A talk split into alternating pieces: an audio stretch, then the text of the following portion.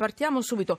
Eh, Giorgio Velardi, benvenuto, forse uno dei massimi esperti di vitalizi in Italia. Ciao, benvenuto. Ciao, buonasera, grazie. Giornalista del quotidiano La Notizia, ma soprattutto lui ha scritto un libro in- veramente molto interessante, Orgoglio e Vitalizio.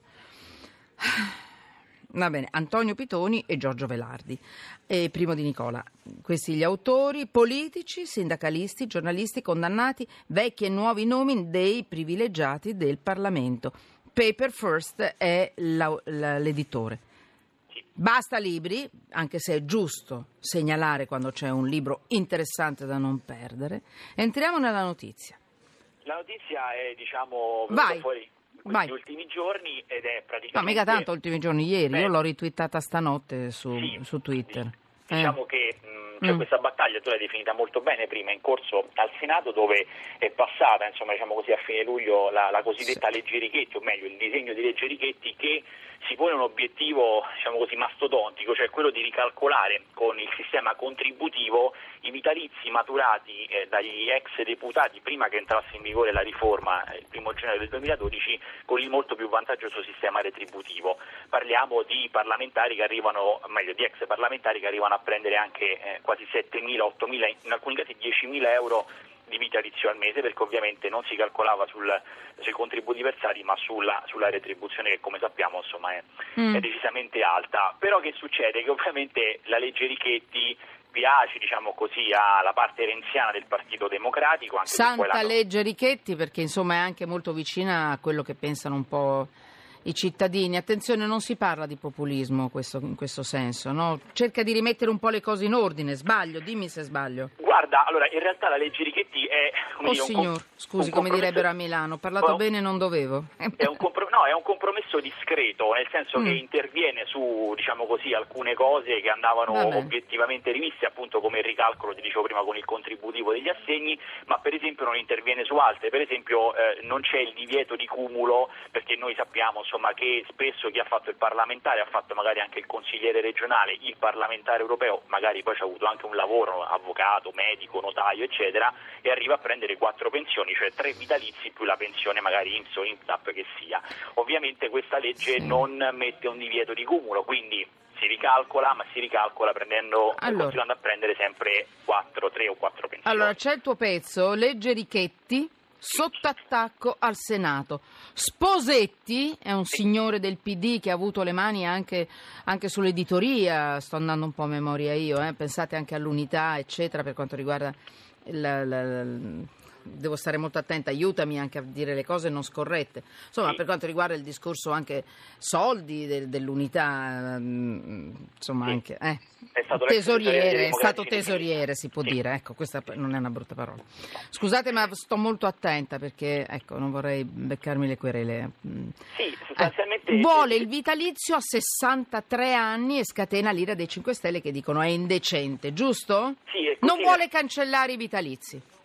No, lui sostanzialmente ha, mh, ha presentato uno, anzi meglio due, dei 224 emendamenti che sono stati depositati al Senato per modificare Sì. la- il disegno di legge Richetti. Uno prevede sostanzialmente la cancellazione dell'articolo 1 di questa legge, che è quello che prevede il ricalcolo con il contributivo, di fatto cancella al cuore, è un colpo al cuore del disegno di legge. L'altro invece dice sostanzialmente che eh, gli ex parlamentari non dovranno più prendere il vitalizio o pensione che dir si voglia a eh, 67 anni, perché attenzione la legge Righetti fa una cosa, diciamo così, di, di- di equità sociale, cioè aggancia eh, l'età in cui i parlamentari prenderanno il vitalizio a quella dei comuni mortali. Noi tutti sappiamo che dal 2019 andremo a 67 anni, ecco, diciamo si aggancia in qualche modo Ma lui vuole principio. 63 anni. Lui lo vuole a 63 Vabbè, e certo. ovviamente diciamo così E vuole il vitalizio prima, durante e anche dopo la pensione, giusto? Ho capito bene?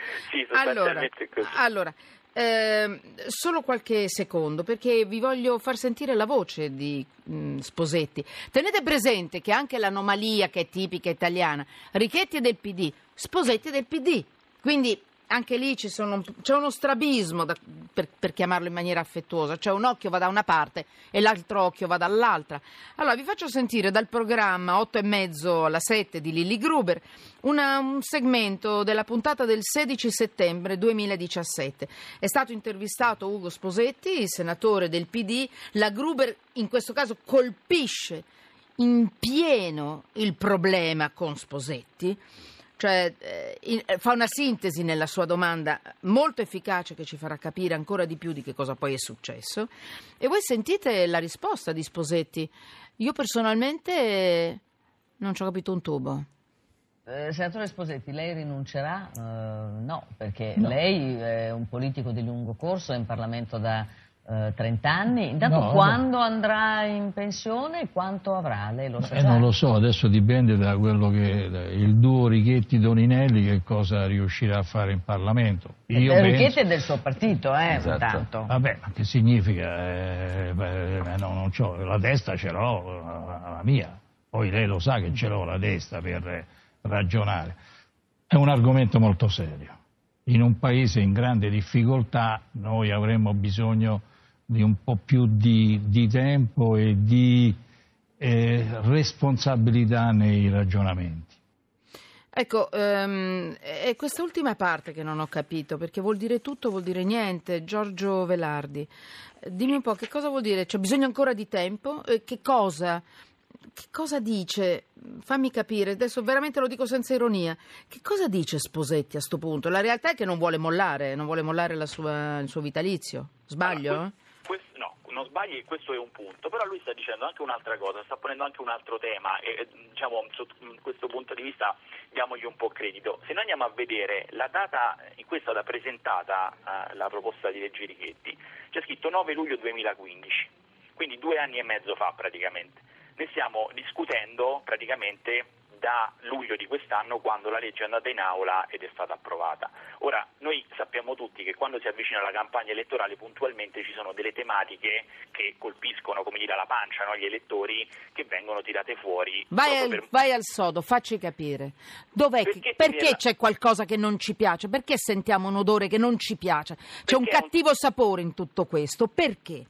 Un tema, perché è esattamente un tema da campagna elettorale. Renzi che ieri ha continuato a ribadire che questa legge deve Vabbè. passare così com'è, sa benissimo che non ci sono i numeri per farla passare, ah. anche perché se noi cambiamo una sola virgola di questa legge, questa legge arriva alla Camera, Eccolo c'è la sezione di bilancio, ci sono altre norme ferme, c'è lo Jussoli su cui il governo si sta impegnando Vabbè. fortemente, sappiamo già che questa legge non passerà, quindi io lo dico così da, da giornalista e anche da cittadino, non inganniamo gli elettori, sappiamo già che questa legge non passerà, poi oh, attenzione, noi speriamo dire, di essere clamorosamente smentiti, ma tutti Vabbè. sanno, si, si, fa una passeggiata alla Camera o al Senato parlando con deputati e senatori che non ci sono i numeri, ma soprattutto non c'è l'intenzione di La volontà. questa legge. Allora, eh, che sia chiaro, per quello che mi riguarda, eh, io non sono qui a aspettare di togliere eh, vitalizi, soldi a chi magari se li meriterebbe anche, io non lo so, non, non, non, non entro in questa polemica. Io dico semplicemente basta corsie preferenziali,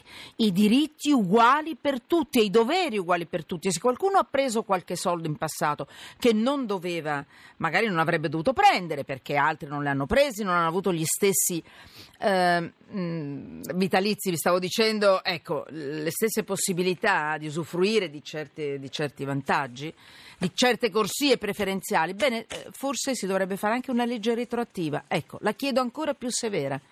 Che rendere quello che si è preso e magari non si sarebbe dovuto prendere. Come gli altri cittadini, sulle altre leggi si può intervenire, ma anche questa forse fa parte di un, di un sogno, di un'utopia di una giornalista che è una pecora nera, eh, che è sempre fuori dal gregge. Giorgio Velardi, tu anche tu sei un po' fuori dal gregge, va sì, bene. Decisamente sì. Non è cattiveria, è semplicemente diritti uguali per tutti e doveri uguali per tutti. Sarebbe ora, basta. Ecco. Sì, tieni conto, e tieni chiudi, conto, se posso rubarti 30 secondi, Prego. che c'è in corso una battaglia anche alla Camera, non solo al Senato, perché dal primo maggio di quest'anno è entrato in vigore un contributo di solidarietà previsto da una delibera eh, prima firmataria la vicepresidente della Camera in quota PD Marina Sereni, che prevede appunto un contributo di solidarietà, di solidarietà triennale sugli assegni di importo superiore a 70.000 euro lordi anno. È stupendo, non ho capito nulla, scusa perché stavo leggendo i messaggi che stanno arrivando, devo stare attenta perché ci sono delle cose terribili che avete allora, scritto. Faccio, faccio un riassunto. Dicevo, c'è un In maniera semplice, vai. Sì, c'è un contributo di solidarietà che praticamente è previsto, è stato previsto a decorrere dal primo maggio di quest'anno per eh, i vitalizi degli ex deputati eh, che prendono appunto un importo superiore a 70.000 euro lordi annui. Ci sono degli scaglioni, si parte dal 10% fino a, a salire, diciamo così. Mm. Ovviamente si parla anche qui di risparmi bassissimi, si risparmia milio- eh, l'1,7%, 2 milioni e mezzo di euro all'anno, tenendo sì. conto che la Camera ne spende circa 180, quindi anche qui capiamo di, di, di, poi di, quanti soldi parliamo. Ecco, anche qui ci sono una, una, ventina di deputati che hanno presentato ricorso all'organismo diciamo così, preposto della Camera, si chiama Consiglio di giurisdizione, pur di non mollare un centesimo. Allora, questi vitalizi, ne leggo uno per tutti, forse il più delicato. Questi vitalizi sono l'emblema o, di una delle disuguaglianze nel nostro paese e il cumulo è vergognoso, è solo la Toscana per ora l'ha tolto. Vincenzo, è vero, l'ha tolto?